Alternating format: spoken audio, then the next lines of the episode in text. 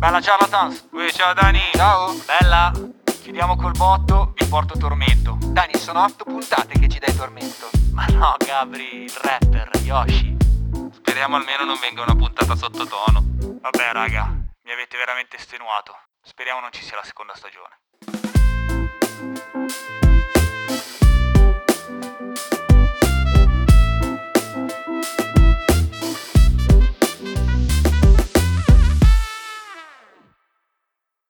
Allora, anzitutto dobbiamo dire una cosa, cioè salutiamo il nostro amico Marci che è il co-host assieme a noi due, eh, che mh, stamattina eh, lui è rimasto a casa a dormire perché mh, tieni conto che noi non ci svegliamo così presto neanche per andare a lavorare, cioè, solo per te abbiamo fatto questa Oh, cosa grande.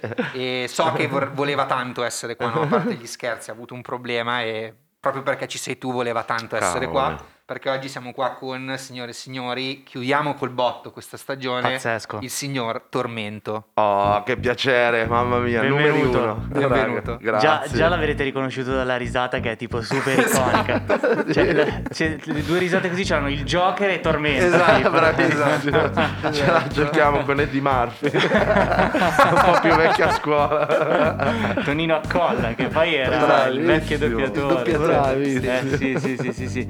Raga, io cioè, fremo perché veramente per me avere Tormento qua davanti ai microfoni è una roba incredibile. Cioè, dicevamo a microfoni spenti che lui è il papà del nostro genere musicale preferito, quantomeno in Italia. Eh sì, Mamma sì. mia, che piacere, anche perché purtroppo vedo che in America questa cosa viene riconosciuta un Eh, po' a chi è certo. venuto prima, invece in Italia si tende un po' a dimenticare il passato, non solo in questo campo, ma In proprio generale. in generale. Mm, sì. sì, sì, sì, sì, è vero, è vero. Per forza di cose bisogna ricordarsi quello che viene prima, anche perché tutto è, una- è un'evoluzione e un cambiamento rispetto a quello che c'era prima, altrimenti da dove nasce tutta una cultura, qualcosa, il genere musicale. Quello e in più, guarda, la cosa che poi, vabbè, perché così sembra magari solo che gli devi del rispetto a priori. E invece la cosa che poi nasce dall'esperienza è che vedi che sono dei cicli che continuano a ripetersi. Questo nella musica, ma come noi ai tempi facciamo la intro, la Tom Gotti, anche seguivamo come linee d'abbigliamento, io penso che sia anche la stessa cosa in quel Certo. mondo là, è un po' in tutti i mondi che hanno poi attraversato l'hip hop, quindi si parla di ballo, graffiti, davvero abbigliamento musica e comunque nella musica che è proprio il mio campo vedo comunque gli artisti rivivere quello che abbiamo vissuto noi con salite, discese, cadute Certo. rovinose e quindi in realtà non è tanto che si deve dare rispetto a priori ma è più che altro c'è l'occasione di imparare da chi c'è passato prima e vai tranquillo che gli step sono quelli e le cadute sono quelle quindi ti può sempre dare una mano comunque Ass- uno un po' che le ha già viste Assolutamente. C'è un ragionamento che facevo proprio ieri sera mentre mi studiavo un po' la tua storia perché è figo, cioè da appassionato de- del genere, insomma, di rap italiano è veramente bello leggersi la tua storia. Notavo come, allora, anzitutto è tutto collegato, cioè non si può negare che sia tutto collegato, no? Perché quello che è oggi Bravissimo. viene da quello che c'era ieri. E poi che figa, cioè uno stimolo secondo me per eh, le nuove generazioni che si approcciano alla musica rap italiana è pensare che, e qui mi collego vabbè a un discorso che tratteremo dopo ma che io voglio assolutamente trattare perché secondo me è, è centrale, cioè la vostra partecipazione a Sanremo. È questo, oggi no, i ragazzi giovani che fanno musica rap eh, e nelle sue varie declinazioni sono estremamente avvantaggiati perché il rap sarai d'accordo è un genere pop. Cioè oggi è sulla Oggi, bocca di sì, tutti, sì. fa scala le classifiche, viene passato in radio eccetera eccetera. Quindi sono molto avvantaggiati perché oggi il mercato è pieno e vuole questa cosa. Quando l'avete cominciato a fare voi, il mercato non esisteva. Davvero. Quindi voi avete dovuto superare degli scogli giganteschi. e qui mi collego appunto al discorso che poi voi, eh, come penso sappiate, come sottotono, eh, avete partecipato a una cosa come Sanremo. Che oggi vedere i rapper a Sanremo è quasi la normalità, no? Bravissimo. Eh, figa, nel, nel 2000 nel 2001, se 2001. non sbaglio, era impensabile, capito? Vabbè. È vero, sì, forse infatti prima di noi c'era stato Giovanotti però con Vasco che in realtà non era Esatto. neanche un brano rap, quindi in realtà proprio abbiamo portato noi quel genere là. Però guarda, a volte si pensa al passato come se i rapper davvero vivessero nel- un po' nel nulla, cioè, o perlomeno come riscontro da parte del pubblico. Però ci sono stati degli eventi come chiaramente il To The Beat post 2000, ma anche l'indelebile che era, sarà stato 94, dove comunque c'erano quasi 5.000 persone. E quindi vuol dire che comunque anche all'epoca non, non c'era questa l'informazione non girava, Esatto. però in realtà le, le cose succedevano lo stesso, da tutta Italia si muovevano per degli eventi del genere. Oggi magari si parla di altre cifre, sono magari il doppio. Però all'epoca a volte si tende a pensare che non ci fosse davvero niente, invece la scena Certo. hip hop italiana era comunque enorme ed era collegata da un tam tam. Mentre oggi ti scrivi su internet, ai tempi giravano i flyer, i mixtape. Certo. E quindi un mixtape dalla Sicilia arrivava fino a noi che stavamo a Varese, come lui X mi viene in mente da Ancona, che comunque era, il suo demo girava in tutta Italia, tutti ce l'avevano. Come del resto di Sangue Misto, non hanno venduto tante copie ai tempi, Pazzesco. ma tutti avevano il loro disco copiato su cassetta. Esatto, tutto- cioè una cosa che io mi ricordo, io sono dell'89, quindi in quegli anni cominciavo ad Ah. approcciare la musica rap italiana e una cosa che ricordo con veramente tanto orgoglio e tanto piacere è il fatto che appunto, cioè la base, i fan Mm. c'erano. Comunque c'era. Se andavi Sì, al muretto, sì, se andavi bravissimo. in questi posti qua, io parlo di Milano perché sono di Milano, ho Bravissimo. sempre vissuto a Milano, sono come un castagno piantato per terra. Cioè, in linea di massima la- i fan c'erano, la- cioè questa musica veniva ascoltata tanto. Cioè io mi ricordo che il primo disco di musica rap italiana, 3 MCs al cubo delle Sacre Scuole, Wow. me l'ha masterizzato su CD, adesso non potrei dirlo, Non si può dire, No, no, vabbè, così. Però un mio compagno di così. pallavolo, io all'epoca facevo pallavolo, cioè era tutto un passaparola, no? Mentre oggi è un genere musicale che vende tantissimo. Quello fu il Bravo. disco che ti fece scoprire il genere, assolutamente, no? assolutamente. Perché il problema anche di oggi è che tutto, siccome oggi li puoi vedere i numeri delle persone Certo. che seguono queste cose, è diventato un po' una malattia quell'inseguimento del numero. Per quello era un po' più magico all'epoca, perché tu sapevi, pensavi di essere uno dei pochi a seguirlo, poi andavi a un evento e trovavi 2-3 mila, che poi eravamo veramente tutti amici perché ci sentivamo tutti Eh, esclusi certo. nella nostra città o nella nostra provincia. Mentre invece ritrovarci lì era proprio un senso di accomunamento che purtroppo quello un po' si è perso. Oggi c'è quella sensazione che sia un po' il genere che va più di moda. La cosa assurda è che ai tempi miei il sogno dei ragazzi era fare il calciatore e oggi è fare il trapper. Davvero? Da un lato comunque è Davvero? una conquista per No, questa musica. Forse sì, esatto. Assoluta. Assolutamente. Però parliamo di numeri, perché comunque nel 96 voi che uscite con Sotto effetto stono, due dischi di platino, quindi i numeri comunque contavano anche ai tempi. Davvero, sì, contando che c'era un sacco di pirateria all'epoca. Esatto, esatto, esatto. un milione di copie saranno state. Già, infatti, dei numeroni. E quindi probabilmente non c'era questa rincorsa al numero mm, inteso come follower eh, o C'era proprio l'odio dalla parte della scena hip hop, perché Ah, nel sì, momento in certo. cui noi abbiamo sfondato questi numeri siamo diventati un po' come gli articolo 31 che già erano un po' Bistrattati. Ma- sì, proprio per questo fatto comunque di vendere tantissime Eh, sì. copie. Però devo dire per noi è stata una cosa quasi naturale perché ci piaceva la West Coast e quindi mentre il genere in, in Italia era più basato su New York, sullo stile un po' più crudo, più duro, anche con tanto impegno sociale. Noi amando invece il genere West Coast i testi erano molto più leggeri anche se leggendo tra le righe comunque c'era tutto il disagio che vivevamo Sì. all'epoca e però il fatto di aver messo la melodia dentro mi fa piacere oggi vedere che è un po' quella che è la formula diciamo tra virgolette più usata da tutti il fatto di avere una cantante che ti fa il ritornello un Certo. cantante oggi è la formula più scelta per fare una hit ai tempi noi lo facevamo veramente perché ci piaceva Certo, Snoop certo. di- quindi Funkadelic di conseguenza George Certo. Clinton e tutto quel mondo invece anche come Tupac come questi Eh, sì. artisti che già iniziavano a usare musicisti ne- nelle loro basi invece di usare solo campionamenti quindi quello ci ha dato uno sprint in più Quante volte hai detto Tupac nelle interviste mentre parlava di rap? Guarda, sono contento di essere un po' il promotore. Eh beh, certo. Un po' No, della no, soul ma non, è- music, non però era anche di un'accusa, Tupac. anzi, è una roba positiva. Fieri, fierissimi a voglia. Tu, tu ti sei avvicinato al rap mm, grazie al rap americano e alla- a quello della West Coast che stavi- di cui stavi parlando Sì, adesso. assolutamente, vabbè, devo ringraziare Esa perché mio fratello più grande comunque avercelo in casa. Lui era già un'enciclopedia del Certo.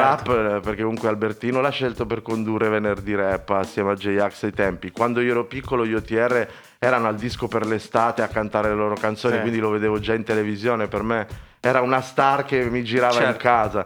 E poi avere i suoi dischi lì, anche il computer con cui faceva le basi, Certo. e tutto, è lui che mi ha regalato il primo disco di Tupac, quindi, in realtà gli devo veramente tutto. E allora salutiamo e ringraziamo il presidente. Grande, Esatto. Press, numero Il uno. Press. E invece quando ti sei avvicinato ai, diciamo, alle prime produzioni è stato subito con eh, i sottotono?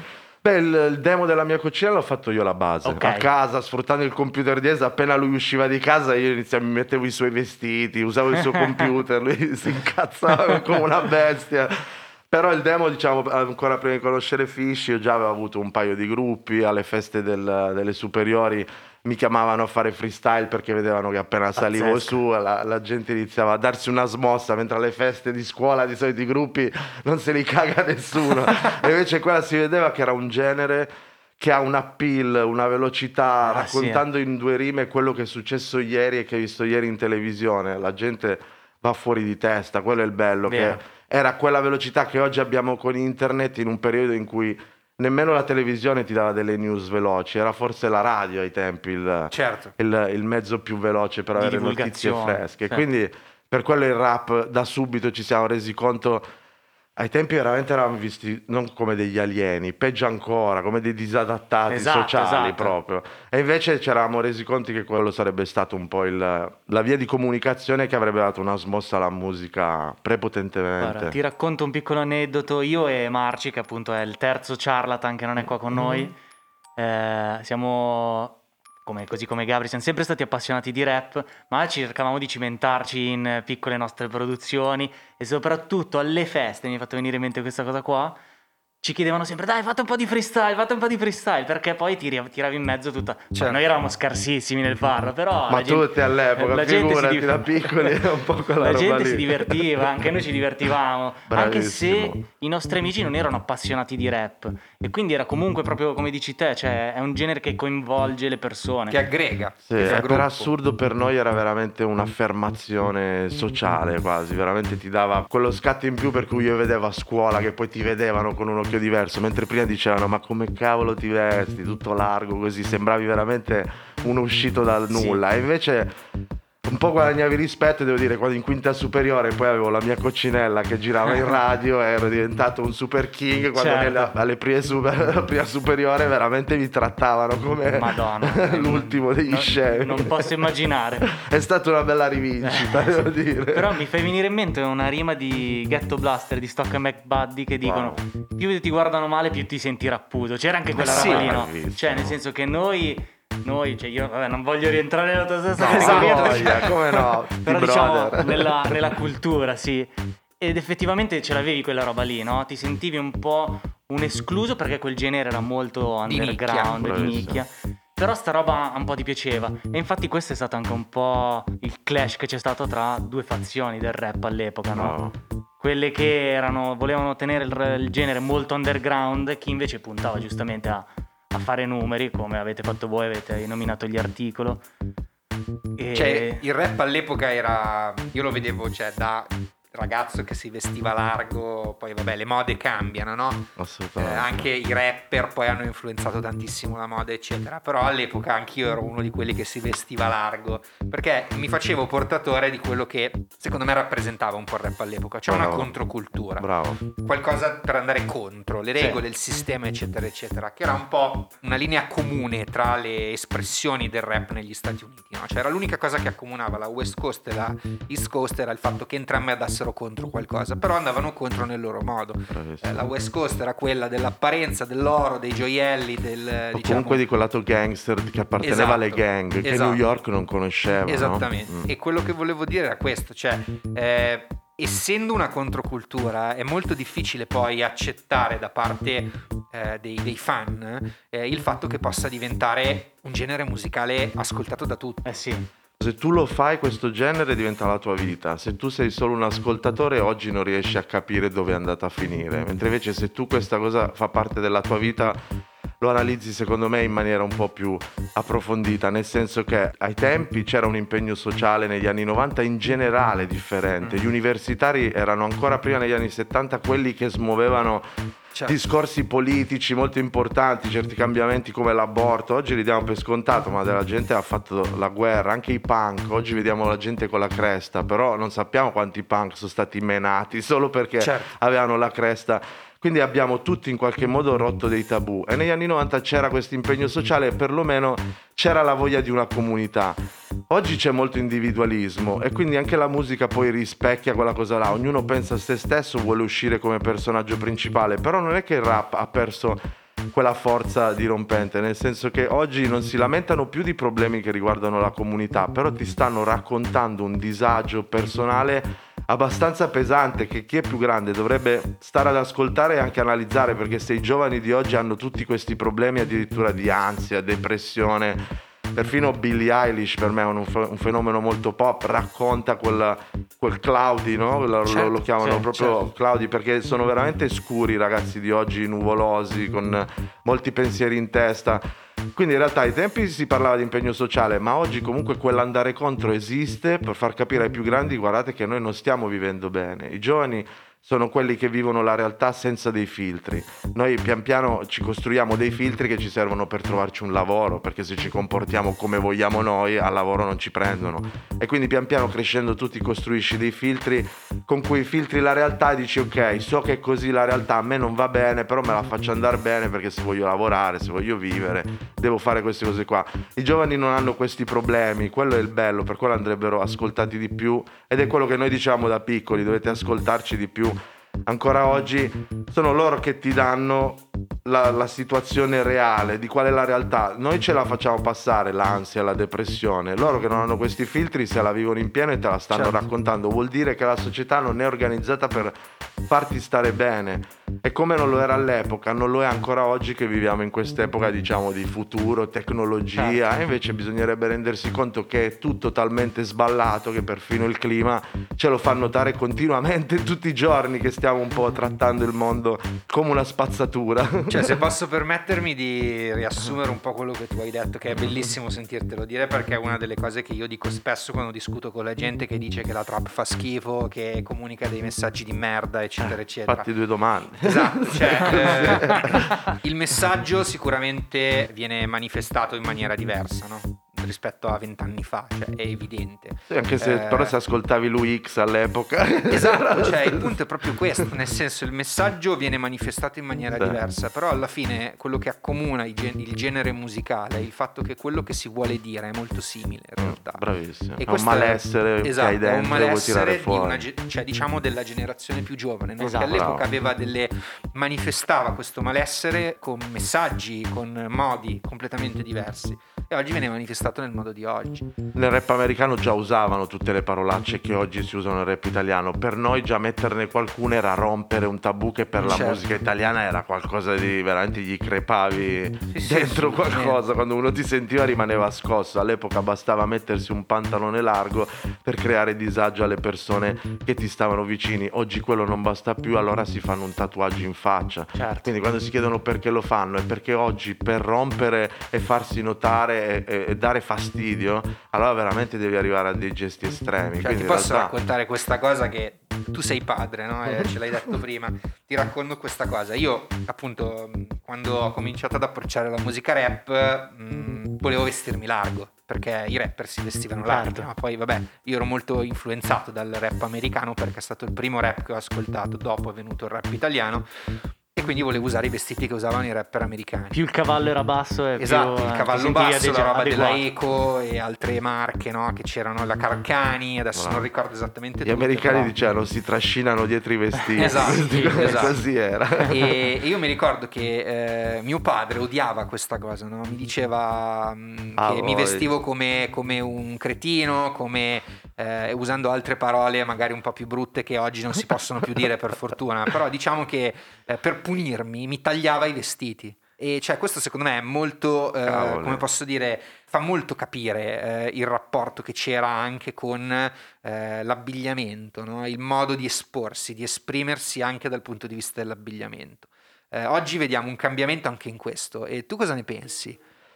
Ma assolutamente il, um, Oggi sono un po' più complici i genitori, allora molto spesso mm. non, non, dico che fanno il, il, lavoro opposto, comunque perché comunque eh, c'è bisogno un po' di quell'autorità, perché comunque tu tutta la vita poi avrai a che fare con l'autorità e quindi dovrai da un lato averci a che fare fin da piccolo, quello fa bene secondo me. Poi anche io sono complice invece di mio figlio, quindi faccio questo discorso qua, però oggi mi piace essere molto suo amico. C'è un, un discorso anche proprio secondo me un po' fisiologico di velocità neuro- neuronale, io Certo. la chiamo, perché in realtà quando io ascoltavo i Public Enemy da piccolo mio padre andava fuori di testa, cioè, madonna sta musica mi fa diventare pazzo, ma che ca-" Però in realtà era quello che facevano con il rock negli anni 70. Certo. Esatto. E oggi io quando sento da Supreme, con tutto che mi piace, mi fa impazzire, è un genio trovare un ragazzino che sa produrre, cantare, Pazzesco, scrivere con quella cosa lì. Però in realtà è proprio una velocità neuronale differente perché io dopo un po', dopo 3-4 pezzi e mia moglie iniziava ad avere un po' d'ansia. È vero, Mentre invece che vedo che mio figlio si gasa, si gasa, si gasa sempre di più. Quindi è un po' anche quello che bisogna mettere in, in conto, che chi è più grande non ce la fa a stare dietro a, a chi è più giovane proprio a È, livello è- è cioè, veramente pazzesco perché fisiologico. noi l'anno scorso noi abbiamo prima di condurre il podcast eh, di Dolly Noir, questo qua fuori gregge, eh, ringraziamo Dolly Noir tra l'altro per l'opportunità. Abbiamo deciso di fare un podcast tutto nostro che si chiama Charlatans Podcast e una delle puntate l'abbiamo proprio dedicata, siccome tutti e tre siamo dei grandi appassionati di rap, al rap italiano e siamo partiti da Da Supreme. Sì. Oh. Perché era appena uscito all'epoca il nuovo disco di Da, Prus- di da Supreme, scusate. E, e proprio abbiamo detto esattamente quello che hai detto tu, cioè noi che comunque abbiamo 31 anni, ma non ne abbiamo 50, ma non abbiamo neanche 18, non riusciamo del tutto a capire quella Esatto. musica, non ce la facciamo. Ci piace, Mm. perché ci piace, ma non riusciamo a capirla fino in fondo. Eh, La domanda che ci siamo fatti è: ma è un disco di rottura effettivamente? Cioè, nel senso, è qualcosa. il genere ha fatto uno step in Bravo, più? bravo, è proprio quella cosa lì. Che mentre in realtà eh, personaggi come Easy, anche Sfera, per assurdo lo vedo quasi quando metti gli occhiali di Versace, lo vedo un po' come un me da piccolo. Era comunque molto vicina a delle cose che abbiamo già visto. Da Supreme è riuscito a fare quel salto lì, per cui ha portato un po' tutti quanti a chiedersi: cavolo, in che direzione sta andando questo genere? Se voglio essere al passo con i tempi, devo andare in quella direzione lì. Ed è il bello un po' della musica, perché c'è sempre qualcuno che poi spinge il limite un po' più là. E lui veramente ha segnato una musica che sicuramente sarà quella da qui a 5-10 anni, che vedremo. Ora tutto va molto più veloce, Certo, quindi certo. magari Du- magari dura un cinque. pochino di meno. Bravissimo. si sa. Però guarda, quando le vivi poi, quando hai visto veramente, siccome io ho vissuto molto, sono nato negli anni nel 75, però poi essendo un partito di musica degli anni 60 e 50 ho vissuto molto quella, anche la musica che è venuta prima di me, che è una cosa che oggi mi spiace che, che manchi molto. Però ti accorgi che il decennio, anche se i tempi sono molto più veloci, il decennio rimane importante. Abbiamo visto che adesso si sta davvero richiudendo un'epoca, e siamo nel 2020 e sicuramente già da supprimere un segnale, ma in tante altre Certo. cose tu vedi che alla fine di un decennio sempre si, si ricrea un po' tutto, anche perché poi siamo abituati a dire gli anni 80, gli anni 90, i 2000 e per assurdo questa cosa qua continua a ritornare, quindi anche se le cose si fanno più veloci è sempre importante il decennio perché anche nella trap ho visto una grande crescita come è Mhm, stata nell'hip hop negli anni assolutamente. 90, un- alcune cadute finché poi alla fine il genere inizia a cambiare forma e quindi poi si inizia un nuovo decennio con una nuova forma. Quindi, raga, se lo dice Tormento, orecchie aperte, che secondo me qualcosa sta succedendo. Esatto, esatto. Bravissimo. No, prima hai detto una cosa riguardo a un po' appunto la ciclicità, stavi ripetendo anche adesso, Mm. del- all'interno del genere musicale. E mi è venuto in mente una, una cosa mentre facevi questo discorso, che ai tempi appunto eh, sottotono, gli articoli, che hanno iniziato un po' a bucare il- la parte più commerciale del genere, no? E allora insulti addosso e tutto quanto. Ai nostri tempi, diciamo, cioè quando noi avevamo già un'età per effettivamente capire cosa stava succedendo, intorno ai 15 anni così, c'è stato arrivato Mondo Marcio che ha fatto un po' la stessa roba, no? Bravissimo. Cioè, lui e quindi c'è un gradino ogni volta che si va sempre di più verso questa direzione. E adesso questa cosa non c'è più in realtà del commerciale underground all'interno del, del rap, della Cioè, è trap. completamente sdoganata la musica. Eh rap. sì, anche se in realtà purtroppo vedo che rimane un underground relegato a un, a un lato minore. Appunto, prima parlavamo di ESA, il, il presidente, cioè a volte sento delle cose dire su di lui che sono fuori di testa, quando dicono non si capisce più che musica fa. Fatti due domande tu, non Mm. puoi giudicare lui, perché lui Certo. ha dedicato la vita a questa cosa qua e sappi che se sta facendo delle cose le sta facendo perché c'è, è il riflesso di qualcosa che sta succedendo in tutto il mondo e quindi in tutto il mondo esiste Freddie Gibbs, che so, un sacco di artisti veramente che sono underground, rimangono underground, ma anche Griselda, tutto quel mondo là. Alcuni riescono a sforare nel pop, però in realtà rimane un mondo underground, rimane. E la Certo. cosa che mi dispiace è la stupidità un po' della gente, dei commenti che leggo, di non capire una determinata arte che se esiste ha ragione di esistere. Quindi fatti delle domande tu se non la capisci invece di insultare gli altri. Invece purtroppo oggi veramente anche ogni cosa che, che riguarda me io leggo degli insulti, delle cose, ma no, veramente non... Mi dispiace che la gente non ci arrivi e da un lato non rispetti neanche il lavoro di te che hai dedicato una vita a questo e se fai determinate cose c'è sempre un motivo dietro che dovrebbero andare a capire. Quindi purtroppo ancora oggi l'underground esiste nel senso che non c'è solo la trap, c'è tutto un mondo che raccontano perfino Jay-Z e Beyoncé, Sì. che da quando lo raccontano non hanno più quell'hype mediatico e di... Però a loro che non interessa più avere quel successo di, di classifiche, ti stanno raccontando invece un lato sia dell'arte che è importante, ma anche di- di, perché in realtà l'arte cosa fa? Cerca di raccontare il mondo in che direzione sta andando, come dicevamo, senza filtri. Quindi in realtà se ti stanno dicendo delle cose che riguardano anche un po' il clima, oppure rompere dei tabù a livello visivo usando dei, dei richiami africani, vuol dire che davvero c'è tutto un problema mondiale per cui l'arte ti può aiutare a, per esempio, concentrarti un attimo sull'Africa e capire, magari andare veramente a studiare cos'è stato il colonialismo, perché gli occidentali stanno così bene, forse sono così ricchi perché hanno derubato Certo. quel continente lì che invece è ricco di arte, cultura e soprattutto di una filosofia di vita che è più a contatto con la terra. Quindi invece di porsi il problema dei neri che vengono in Italia e ci rubano il lavoro, ma fatti due domande, pensa che cultura hanno queste persone qua, che modo hanno di vivere proprio a contatto con la natura, con la terra e pensa tu quanto ti sei allontanato da quella cosa là. E purtroppo, vabbè, a me fa piacere sempre portare le interviste in cose un po' più toste, però vedo che anche nelle interviste in generale o nella comunicazione dei- degli artisti pop, questa roba qua non esiste minimamente. Certo. E invece la musica, l'arte è quella roba lì e far notare alla gente delle robe anche un po' spigolose che bisognerebbe veramente andare a... Poi vabbè io sono pro black, c'ho, c'ho solo gente nera tatuata addosso, vivo per la black music da sempre, quindi mi sento anche un po' un promotore. Capisco che chi è nato qua invece tende a guardare Certo. solo il suo lato. Certo, certo, purtroppo, sì, purtroppo sì. No, no, beh, Ma volevo, volevo farti una domanda, tornando invece un po' al post sottotono.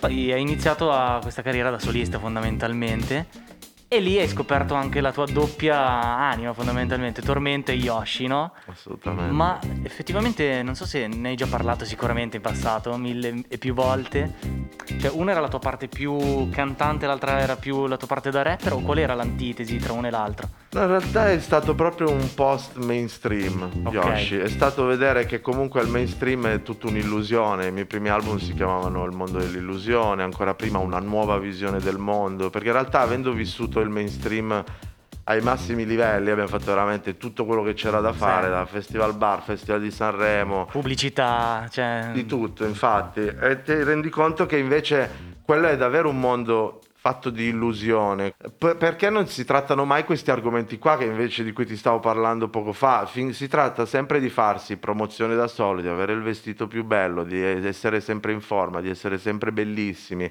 In realtà invece chi appunto fa arte ha il compito di far notare delle cose della società che non vanno e che andrebbero riviste e messe un po' a Mhm. posto perché non vanno in accordo con l'animo umano, non è che uno se le inventa da- dal nulla, non, vanno, non sono in accordo con la natura. Quindi in realtà è stato proprio quello Yoshi, ok? Questo era tutto il mondo mainstream, era il mio sogno fin da piccolo andare in televisione, andare in radio, che la mia canzone andasse in classifica e tutto, ti rendi conto che purtroppo anche il tuo stesso pubblico nel momento in cui succede qualcosa o tu non vai più di moda ti si rivolta contro Ok. e addirittura molto spesso chi ti amava alla follia è proprio quello che poi ti odia in una maniera ancora più forte quindi non hai più dei punti di riferimento perché dici cavoli ma tu eri proprio quello più invasato della roba che facevo adesso sei Cos'è il mio, successo? sei il mio primo proprio detrattore più Certo. forte per quello ti dicevo è importante per gli artisti di oggi avere il rispetto di chi c'è stato Certo. prima, perché certi step vai tranquillo che ci Che anche tu. tutti. Sì. perché se hai studiato Jimi Hendrix, Marvin Gaye, ancora prima, hai visto che ci sono passati già loro. Certo. Capisco che i ragazzi di oggi ci vogliano passare loro, però una minima ascoltare gli anziani, i saggi, i vecchi, Intorno al saggi, fuoco. Però chi, infatti, però chi ci è passato prima gli potrebbe far bene. Quello è stato un po' il passaggio su Yoshi, perché il rap Mhm. comunque lo facevo prima, però è anche nato dal fatto che io mi studiavo tanti flow. Ok, Dicevo, ok, certo. questo è il mio flow, quello che mi appartiene di più. Però già nel terzo album di Sottotono facevo i soliti MCs, dove io da solo facevo tre personaggi sì, con sì, tre sì, flow diversi. E quindi Yoshi è nato proprio come sperimentazione per dire si può fare anche un'altra musica, non per forza quella mainstream che segue determinate regole. Oggi l'unica cosa che mi dispiace della trap è quella che è diventato un genere perché se tu non hai quella cassa, quel rullante, non usi quei termini, Quel basso. non c'hai quelle proprio determinate cose, a quel punto là l'hai rinchiuso dentro un genere, mentre invece quello serviva da rottura a quello che era la musica a cui tutti eravamo abituati. Quindi quello è il bello, anche come dicevamo prima di Da Però io vedo- che vedo rompe un- delle regole. Mm. Guarda, mi sono ascoltato in questo periodo un po' dei tuoi primi dischi notavo questa cosa, cioè tu comunque è abbastanza noto, l'hai detto tante volte, hai subito un'influenza molto forte da parte della musica soul. E cioè, secondo la mia personale interpretazione un po' dei tuoi dischi, si vede più si va avanti una voglia comunque di portare alla ribalta in un certo senso eh, in Italia sonorità più soul, più vicine eh, a quelle che poi per esempio negli anni 2000 secondo me erano quelle dell'R&B americano. E la black music Esatto. in generale.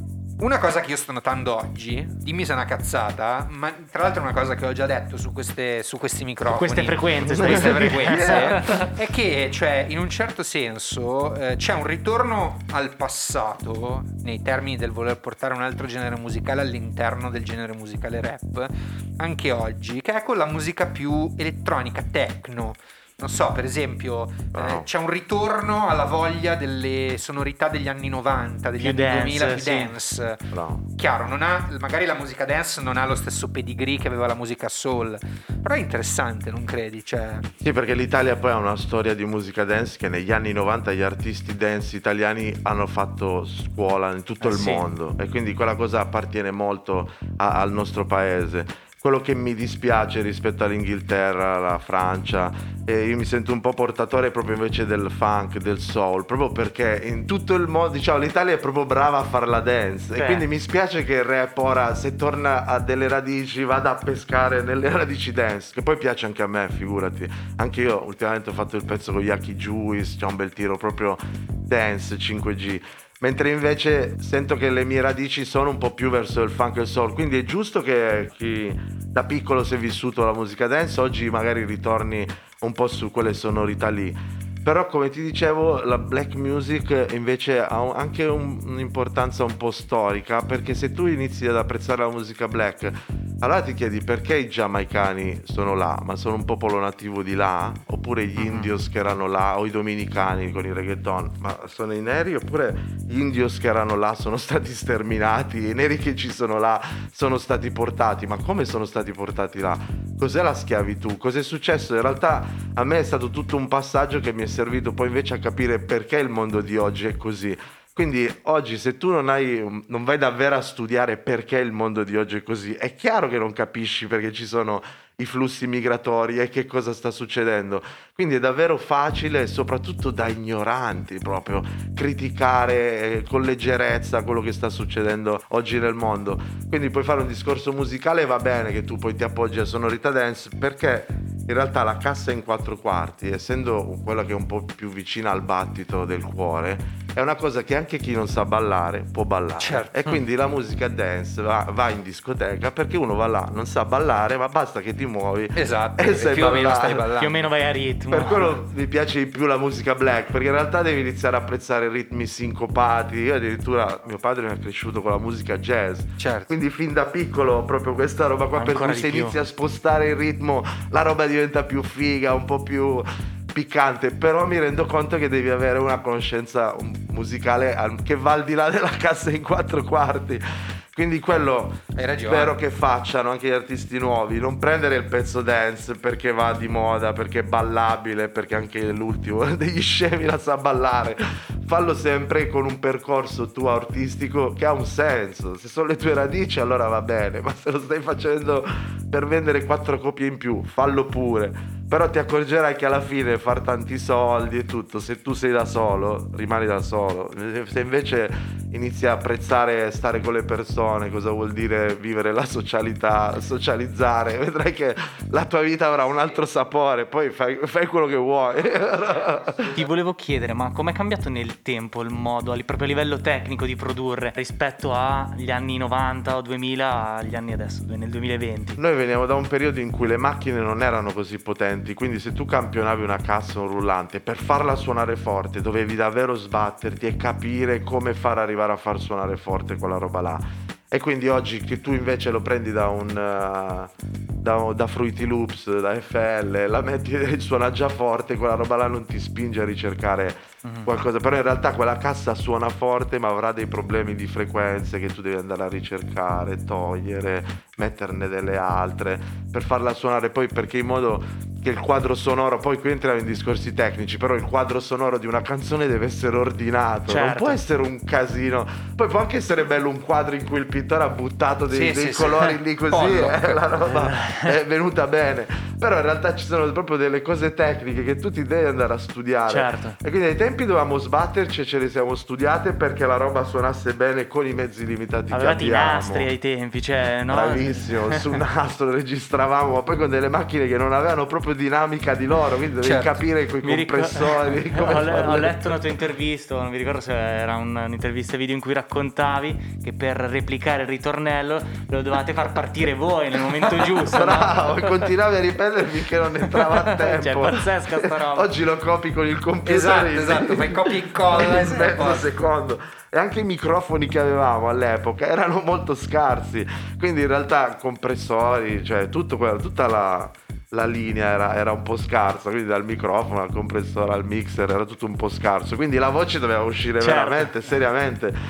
Questa cosa te ne accorgi dal vivo che gli manca la voce, perché non può alzarti il volume il tecnico, non, non si parla di volume, si parla di dinamica, mm-hmm. che è mhm. una roba che nasce proprio dal fondo della pancia, la voce. E quello è il bello, che lì si vede la prova del 9, perché non puoi dire al tecnico non mi sento, mi devi alzare. Frate, la tua voce non sta arrivando proprio al mixer, cioè non si, non si vede il LED che si muove del mixer. Quindi in realtà quello è il bello, che noi ce la siamo dovuti studiare per forza e oggi invece purtroppo chi ha un po' le cose facili, fate tanti dovrebbe farsi due domande e capire che non è così proprio semplice la storia.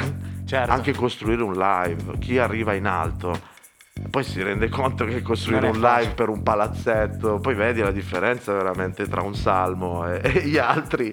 Comunque che uno che ha già quel tipo di esperienza lì e nasce eh sì. da quel background lì, cosa vuol dire costruire un concerto? Eh sì. A proposito di questo, cioè sto notando che sta diventando sempre più importante la musica, soprattutto rispetto alla musica trap, la base, eh, il campionamento, il flow della musica che sta sotto la voce rispetto alla voce stessa. Una volta non era così cioè, una volta Bravo. cioè, il cantato era Bravo. la parte fondamentale. Sì, esatto. andava Le canzoni duravano 5 minuti di rap duro, 36 barre, eccetera, eccetera.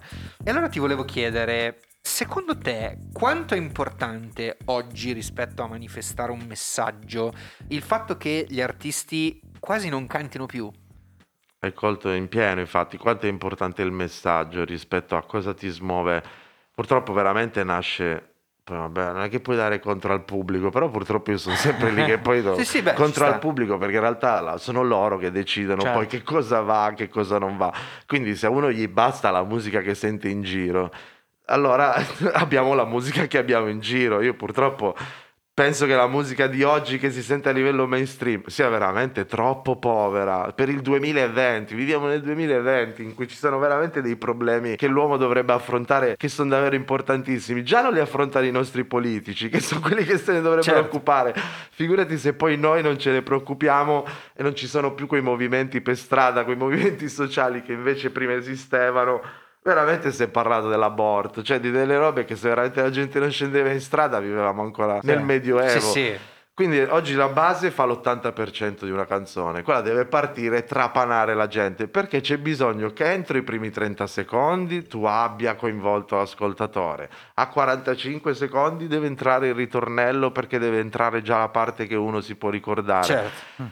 Quando si dà contro ai discografici, non è che i discografici lo fanno per rompere i coglioni agli artisti, perché così si vendono i dischi, è perché nel tempo hanno studiato la reazione degli ascoltatori e sanno che se succedono determinate cose entro tot secondi, allora l'ascoltatore ne viene coinvolto. Chiaro.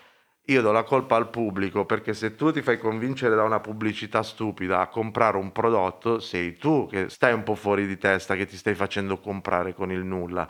E quindi se una canzone ti sta coinvolgendo perché chi l'ha fatta si è studiato questi meccanismi, sei tu che stai prendendo molto alla leggera la musica che ascolti, mentre invece la musica è veramente una cosa che ti serve per guarire, ti serve per ricevere delle vibrazioni a cui tu non riesci ad arrivare e quella musica ti ci riesce a portare tirandoti fuori dalla situazione in cui sei e da cui da solo non riesci a uscire.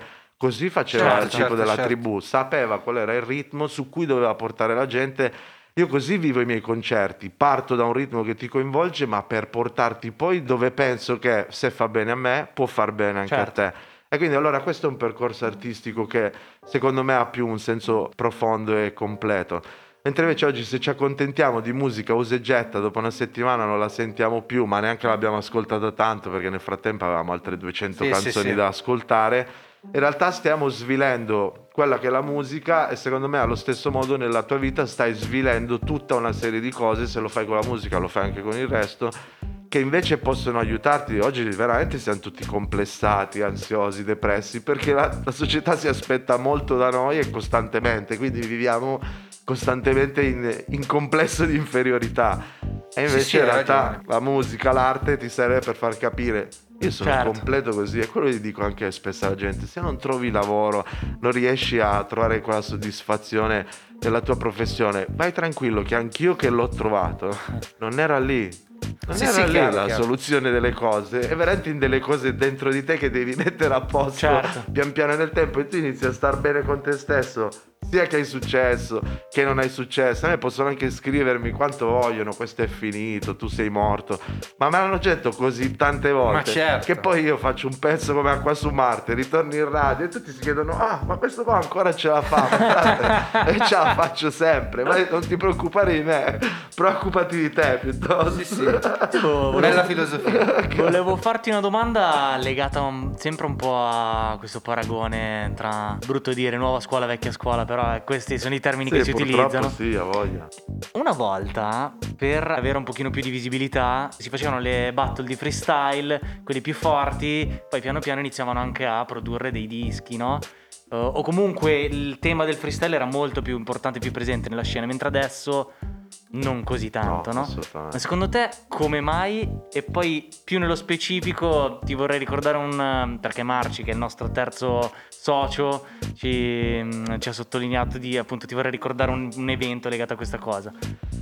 Ma il freestyle è una figata perché è un allenamento mentale spaventoso. Io fin da piccolo quando ero a scuola ogni parola che la professoressa diceva, io nel frattempo invece di sentire la lezione che faceva, cercavo le rime a tutte le parole che lei usava, io per ogni parola cercavo rime, cercavo rime. E quindi diventa un allenamento strepitoso per il cervello per chi vuole scrivere dei testi. Però purtroppo è anche una trappola perché il freestyle deve fare colpo e quindi ti porta a ragionare in termini di exploit. Di- Ogni frase deve veramente trapanare chi ti sta ascoltando. La frase dopo sei già in un altro mondo, ma ti serve per continuare a stupire la Le cosiddette gente. punchline. Eh, sì. una punchline Una dopo l'altra. Che è quello che fa la differenza fra un rapper liricista con tante punchline e chi invece è un rapper che ti dà un, un testo con un senso profondo Certo. e che non riesce a mettere dentro quelle punchline perché se sta cercando di dire delle cose un po' più importanti, più profonde. È più non sta- difficile incastrarle. Bravissimo, e poi non sta neanche cercando di stupirti, Sì, sta sì. cercando di farti ragionare sul lungo percorso. Quindi il freestyle da un lato è una figata, dall'altro porta molto spesso alcuni freestyler a poi non essere più capaci di scrivere invece un testo più profondo. Quindi è una lama comunque a doppio taglio. Eh, cioè, e- e ricollegandoci a questa cosa, c'è stato un- nella seconda edizione del To The Beat un giovanissimo Ensi ti sfidò nei quarti di finale, no? Sì, appena l'ho trovato avanti, già i quarti, ho detto, eh, vabbè, stiamo- cominciamo già a menare Cioè, forte e lui- fin dall'inizio. E lui era già fortissimo ai tempi. Era il top, forse, Lui è, è- è eh, stato sì. uno dei più forti, free- se non il più forte Sì, esatto. freestyler. Era il giovane che stava rompendo degli schemi comunque per noi anche, comunque che ha portato la roba su un altro livello ai tempi. E no, io ti volevo fare una domanda. Per me è veramente eh, epocale il fatto che voi siate riusciti a portare il rap italiano eh, in un evento come Sanremo. Ti spiego, cioè dal mio punto di vista da giovane, ma ormai non sono più neanche tanto giovane, comunque eh, Sanremo è sempre stato una roba cui io ero contro. Non voglio usare la parola aberrante No, perché è però- esagerata, però diciamo una roba a cui io ero contro, perché non mi rappresentava. no? Cioè la musica che andava a Sanremo non mi ha mai rappresentato. Poi a un certo punto Sanremo sembra cominciare a parlare ai giovani. Piano piano, Eh, sta, piano piano, sta no? Eh, oggi, per esempio, secondo me parla tantissimo ai più giovani. Arriva il 2001, voi siete concorrenti di Sanremo, Eminem come guest. Madonna. anno Cioè, per, per farvi capire. Ehm, tra l'altro, eh, l'altra sera leggevo chi erano i presentatori di Sanremo. Sembra il dizio una barzelletta, Sì, raga. davvero. Raffaella Bravo. Massimo Ceccherini, Sì. Enrico Papi e Megan Gale. Raga, ve la ricordate Megan Gale? Cioè, Madonna, era, era una, una divinità all'epoca. Sì, davvero. Perché faceva le pubblicità. Tu pensa a Eminem che è arrivato Esatto, guest Eminem con Enrico Papi. con Enrico senza, Papi. nulla, senza nulla togliere Enrico Papi, però non me ne voglio. voglia. Vabbè, e, e, e cioè arrivate voi, eh, vi classificate quattordicesimi, evidentemente perché appunto ancora troppo presto, perché alla fine c'è, cos'è, due anni fa ha vinto Mahmood, cioè Bravissimo, Eh, sì, sì. Comunque eh, vi classificate quattordicesimi, cioè com'è stato? Raccontami un po' cosa avete provato, com'è stato A portare il entrare in un carrozzone tipicamente italiano. C'era una grossissima polemica all'epoca perché mm, Eminem era visto come un personaggio troppo scurrile per essere invitato a Sanremo e quindi ci sono stati giorni prima veramente la stampa ha martellato come i pazzi perché pensava di interpretare l'opinione pubblica che diceva un artista come Eminem che dice tutte quelle parolacce che mette pezzi in cui ammazzava la Certo. moglie, la metteva Sì, nel sì, certo. bagagliaio, la portava in giro, delle robe per cui ancora oggi comunque danno contro i giovani per figurati all'epoca. E quindi c'era stata una grossa polemica per cui Eminem quando è arrivato non ha parlato con nessuno, eh, ha fatto quello che doveva fare e se n'è andato. Il tipo dei placebo è arrivato e ha spaccato la chitarra della Rai, vi ricordo che dietro nel backstage sono impazziti tutti, quella era una chitarra della Rai del 1900, perché il tipo comunque anche lui aveva saputo di tutta la stampa, di tutti i discorsi che c'erano stati e si rendeva conto che l'Italia era un paese retrogrado Sì, già, sì. già all'epoca. Noi eravamo stati censurati perché c'erano delle parolacce nel testo, io sono stato costretto a non dirle, però le ho fatte con labiale, Sì, sì, proprio ricordo. telecamera. Sì, sì, sì, vero. Tra l'altro le parolacce, cioè per far capire a chi ci ascolta, perché magari non se le ricorda quelle cose, è troppo giovane per ricordarsene. Cioè le parolacce erano figlio di puttana, se non Quello e poi un paio di fottermene, Esatto, fotte, cioè, cioè, cose, niente, diciamo di... cioè, vabbè, allucinante. che Comunque, fanno parte di qualsiasi testo Esatto, trap di oggi, esatto. proprio di base, Esatto. devi mettere dentro.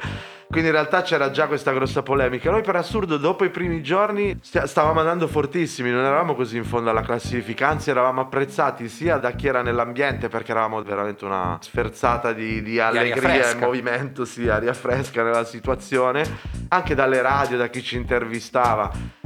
La cosa brutta è stata un po' questa guerra che ci ha fatto striscia la notizia, perché in realtà noi ci siamo solamente impuntati, perché se tu ci venivi a dire avete preso spunto dai Drew Hill, dai Jagged Edge, Certo. da Donnell Jones, erano tutti artisti R&B che erano i nostri riferimenti, quindi Certo. assolutamente la nostra roba apparteneva a quello. Però noi ci siamo impuntati perché tu ci stavi invece paragonando a un gruppo pop come gli NSYNC, che era Certo. una boy band, Sì, nella sì. testa della gente sapevamo già che saremmo stati visti come una boy band. Certo. Mentre invece gli NSYNC, comunque il pop, sentivo l'altro ieri un pezzo di Britney Spears in televisione degli anni 90, i tipi riprendevano tutto l'R&B e quindi gli NSYNC, Britney Spears, tutta quella gente là, i Take That, era veramente roba R&B che faceva babyface per i neri, ma che per i bianchi poi facevano Certo. loro. Quindi era successo un po' quello che gli NSYNC avevano sicuramente fatto riferimento a, appunto ai Drew Hill, cose del genere. Noi lo stesso e le cose suonavano simili. Ma è sempre quel modo all'italiana di prendere le robe alla leggera, tu non sai un cavolo di musica e parli e fai... Certo. E non stai neanche ad No, ascoltare vabbè, me che di questa cosa qua ci vivo, le robe me le studio come un pazzo, conosco tutti i riferimenti che faccio e so esattamente da dove vado a prendere le cose. Abbiamo cercato di spiegare in conferenza stampa cos'era la cultura hip hop, cos'era addirittura il campionamento per cui alcuni pezzi hip hop erano veramente pari pari a alcune canzoni. Quindi la nostra non era musica che pretendeva di essere originale al 100%, ma anzi stava traducendo delle cose che succedevano in America, delle cose che sono successe nel passato, metterle tutte assieme, un melting pot di culture. Dopo aver spiegato tutto questo in conferenza stampa, la prima domanda del giornalista, che tra l'altro era pure un nostro amico, qual è? Sì, ma perché avete copiato dagli NSYNC? E quindi ti accorgevi che Ti per quello, sì, solamente ci siamo impuntati, sicuramente siamo passati dal, dal punto di vista sbagliato perché poi ci siamo anche arrabbiati su questa cosa qua e non serve che ti arrabbi coi cretini. Ho imparato Certo. quello, Eh, diciamo, nella vita. Eh, Sì, certo. no, poi cioè, voglio dire adesso, al di là di tutto, io non voglio dare giudizi o dire cose perché nel senso non è il caso. Quello che però eh, voglio dire è questo, cioè eh, chi sa di musica e capisce un po' di musica, soprattutto di musica rap, si rende conto che appunto esiste il campionamento, è una roba fondamentale, no? Eh, e quello che mi, mi chiedo è, ma quanto è importante fare l'ascolto, no? interessare il pubblico del fatto che un artista ha copiato qualcosa e quanto invece è importante far capire al pubblico come nasce quella cosa. no? In Italia siamo retrogradi sotto tanti punti di vista, no? però la cosa più retrograda che c'è secondo me in Italia è la televisione. Eh, ma chiedere a Striscia la notizia di fare reportistica è un po' come chiedere a chi di parlare di economia. cioè, Eh, sì, è quello. Quindi, E poi Sì, soprattutto sì, ho imparato che tutto va preso come un gioco, quindi tu le cose le fai, ti ci puoi anche incaponire, però alla fine è davvero tutto un grande gioco. Il mondo del lavoro, il mainstream, le classifiche, mentre Yoshi era nato veramente quasi da una rabbia, poi l'album più avanti si è chiamato Rabbia, appunto. Però non era una mia rabbia, era veramente se senti il brano rabbia e proprio dire raga guardate che in giro siamo tutti incazzati, questa cosa qua non va bene e non ci porterà da nessuna parte, Certo. tutto deve diventare comunque un gioco, se no togli veramente alla vita un, un lato che è basilare per star bene di capoccia più che altro. Gabri, Mm. introduci per l'ultima volta questo. No, è già, ma è già finito. È già finito No, perché non ci posso credere. dovete sapere che purtroppo Tormento deve andare veloce a prendere il treno e quindi no, un sacco di tempo. Io, io ho mille cose da e qui- dire, eh, lo so, eh, lo so, lo so. Facciamo una Skype call. eh, Esatto, cioè, io- quando volete. Ma- ma anche a microfoni spenti. Ah, come volete. No, anche perché al di là di tutto, cioè, parlare, parlare di musica rap con te, a parte che vabbè, è come, è come parlare con un insegnante in un certo senso, tra- eh, che quando sei grande cominci ad apprezzare. Ma poi veramente io spero che ci sia l'occasione di parlare di nuovo sempre di più di questa cosa perché è una figata, cioè è una musica bellissima. Eh, niente, noi in conclusione delle puntate, e questa è l'ultima volta che lo facciamo per questa stagione, di solito chiediamo al nostro ospite per eh, umanizzarlo un po' dopo averlo celebrato eh, due esperienze di vita. Una che noi definiamo un epic fail, cioè un fallimento terribile, una figuraccia di merda, cose così, e una invece un epic win, cioè un momento in cui ti sei sentito il più figo di tutti. E quindi nel tuo caso quali sono stati questi due momenti? Ma per assurdo le Epic Win nascono quasi da, da un Epic Fail, nel senso che in un paio di occasioni, e mi ricordo anche quali, perché nel 94 tipo abbiamo aperto Warren G e poi un'altra invece era l'Hip Hop Village nel 98. Si sono create delle situazioni per cui la gente ha iniziato a lanciarci sul palco la roba. Cioè, tipo, veramente eh, al concerto di Warren G nel 94 a Roma erano quasi tutti neri, perché quei bianchi neanche che sapevano chi fosse Warren G. Il pubblico era quasi tutti neri, quindi quando noi siamo saliti a fare la mia coccinella, a fare dei brani che erano nostri, in realtà la gente si è rivoltata contro. E all'Hip Hop Village è successa un po' la stessa roba perché eravamo il pubblico più mainstream che era presente alla, alla jam. Tutto il pomeriggio gli artisti underground avevano inveito contro di noi, contro l'area cronica, ogni occasione di freestyle. E quindi la sera quando siamo saliti sul palco ci hanno lanciato la roba. Ma proprio la roba sul palco, perché Albertino anche per quello si è ritenuto un po' offeso all'Hip Hop Village, perché anche a lui hanno lanciato le Mentos che regalavano all'ingresso, le robe, quindi anche lui dice, ah, cavolo, ho organizzato sto evento qui, guarda come mi stanno Bella trattando. accoglienza. Poi lui è abituato, per fortuna, a essere trattato come un dio in terra, perché Certo. quello è stato per la musica dance Eh sì. in Italia. E ci ricordo che per esempio all'Hip Hop Village ho detto Fish, questi qua hanno preso il nostro palco per una spazzatura. o comunque al concerto di Warren G invece io ho detto Warren G domani se ne torna in America. Noi invece siamo qua Eh, per sì. cercare di far capire alla gente in Italia che cos'è il rap e lo porteremo avanti negli anni per portare avanti questa cultura. E questi due modi di, di- di prendere di petto il pubblico veramente si è rivelato una, una grande vittoria perché in entrambe le occasioni il pubblico di colpo si è veramente, boh, non, non dico risollevato, però veramente è iniziato un entusiasmo Certo. che poi ci ha accompagnato per Bello, il resto sì. del live. E quindi sì, devo dire un po', queste sono state un po' le epic win, poi per trovare un epic fail proprio, devo dire tanto uno nella vita ne fa sempre tante. Esatto, è sempre difficile. non c'è pericolo. Però in realtà sì, perché alcuni progetti poi che sono visti da fuori come miei epic fail, cioè come vari album che poi non hanno venduto come dentro e fuori o come alibi all'epoca, invece in realtà per me era quello che volevo fare, quello che Certo. assolutamente mi sentivo e quindi per il pubblico possono essere delle mie cadute, ma in realtà invece c'è tutto un discorso logico che è stato fatto perché, Certo. per, per creare proprio esattamente quello che poi è venuto fuori. Quindi dai, ti direi più che altro quelle due occasioni là, che per fortuna da epic fail si sono trasformate In epic win. in epic win. Eh, Ti Ci faccio sta. un'ultimissima domanda che è invece di dentro e fuori è dentro o fuori? Nel senso, quando, quando uscirà, se uscirà un nuovo album?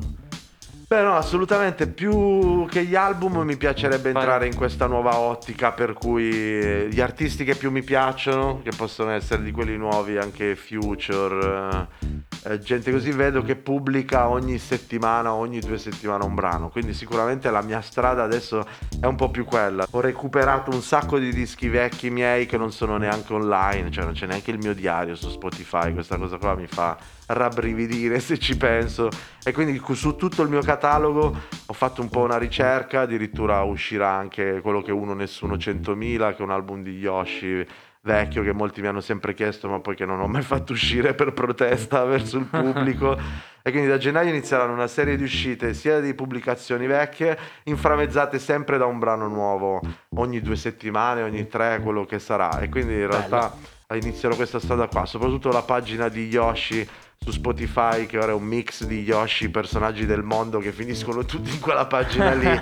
Sto cercando di fare un po' ordine e iniziare vorrei uscire anche con delle cose sia underground, ma anche questo rapporto che ho con i Medusa, che sono dei produttori dance al momento forse primi, Tra i più forti al sì, mondo. tra i più forti, al, più forti mondo al mondo. di tutta Italia. Anche lì è un peccato, si parla sempre dei numeri dei trapper e non si parla di questi personaggi che abbiamo in Italia e stanno facendo 2 milioni di ascolti al giorno solo sull'ultimo singolo e che Sì, sarebbero un po' da, da elevare, da, da riconoscere. Anche E loro quindi- scoperti da Albertino, tra l'altro. Ah, bravissimo. E quindi in realtà volevo fare sia delle cose molto underground che delle cose dance che della musica anche black, soul che tutti mi stanno un po' richiedendo. Ma la collaborazione con Fish continua? Beh, quella è la vera bomba sicuramente del eh, 2K21. In realtà avremmo voluto buttarla fuori prima, ma questa situazione, mannaggia, non ce lo permette. Ora stiamo un po' rimandando, rimandando, ma se continua così, comunque lo butteremo fuori. Da paura. Raga, non non vedo l'ora. Ah, ma guarda, raga, un lavorone super mega, anche per dare veramente un po' di far capire lo spessore che può avere un- che possono avere due personaggi che hanno vissuto veramente il, il rap anche negli anni 90, ma che ancora oggi pure Fish è freschissimo. Sì, cioè, sì, sì, veramente- è assurdo. Quindi Ansia mista eccitazione, aspettiamo questo Bello. 2021 Yeah. Alla grande. Grazie Tormento, Grazie è stato veramente una chiacchierata bellissima. Grazie a voi, davvero. Speriamo di replicare, Esatto. è stato fighissimo. assolutamente, quando E s- volete. Salutiamo i un nostri piacere. ascoltatori per l'ultima volta questa- per questa stagione e Chissà. Raga, speriamo di magari- avervi fatto divertire. Se non vi abbiamo fatto divertire, andate a cagare. Yeah, diglielo, così si tratta il pubblico. No, grandi, davvero, grazie del supporto, dell'amore sempre, di chi ci vuole bene. Grazie a Dolly Noir, Grazie mille. uno, davvero. Ciao raga! Ciao, raga. Ciao.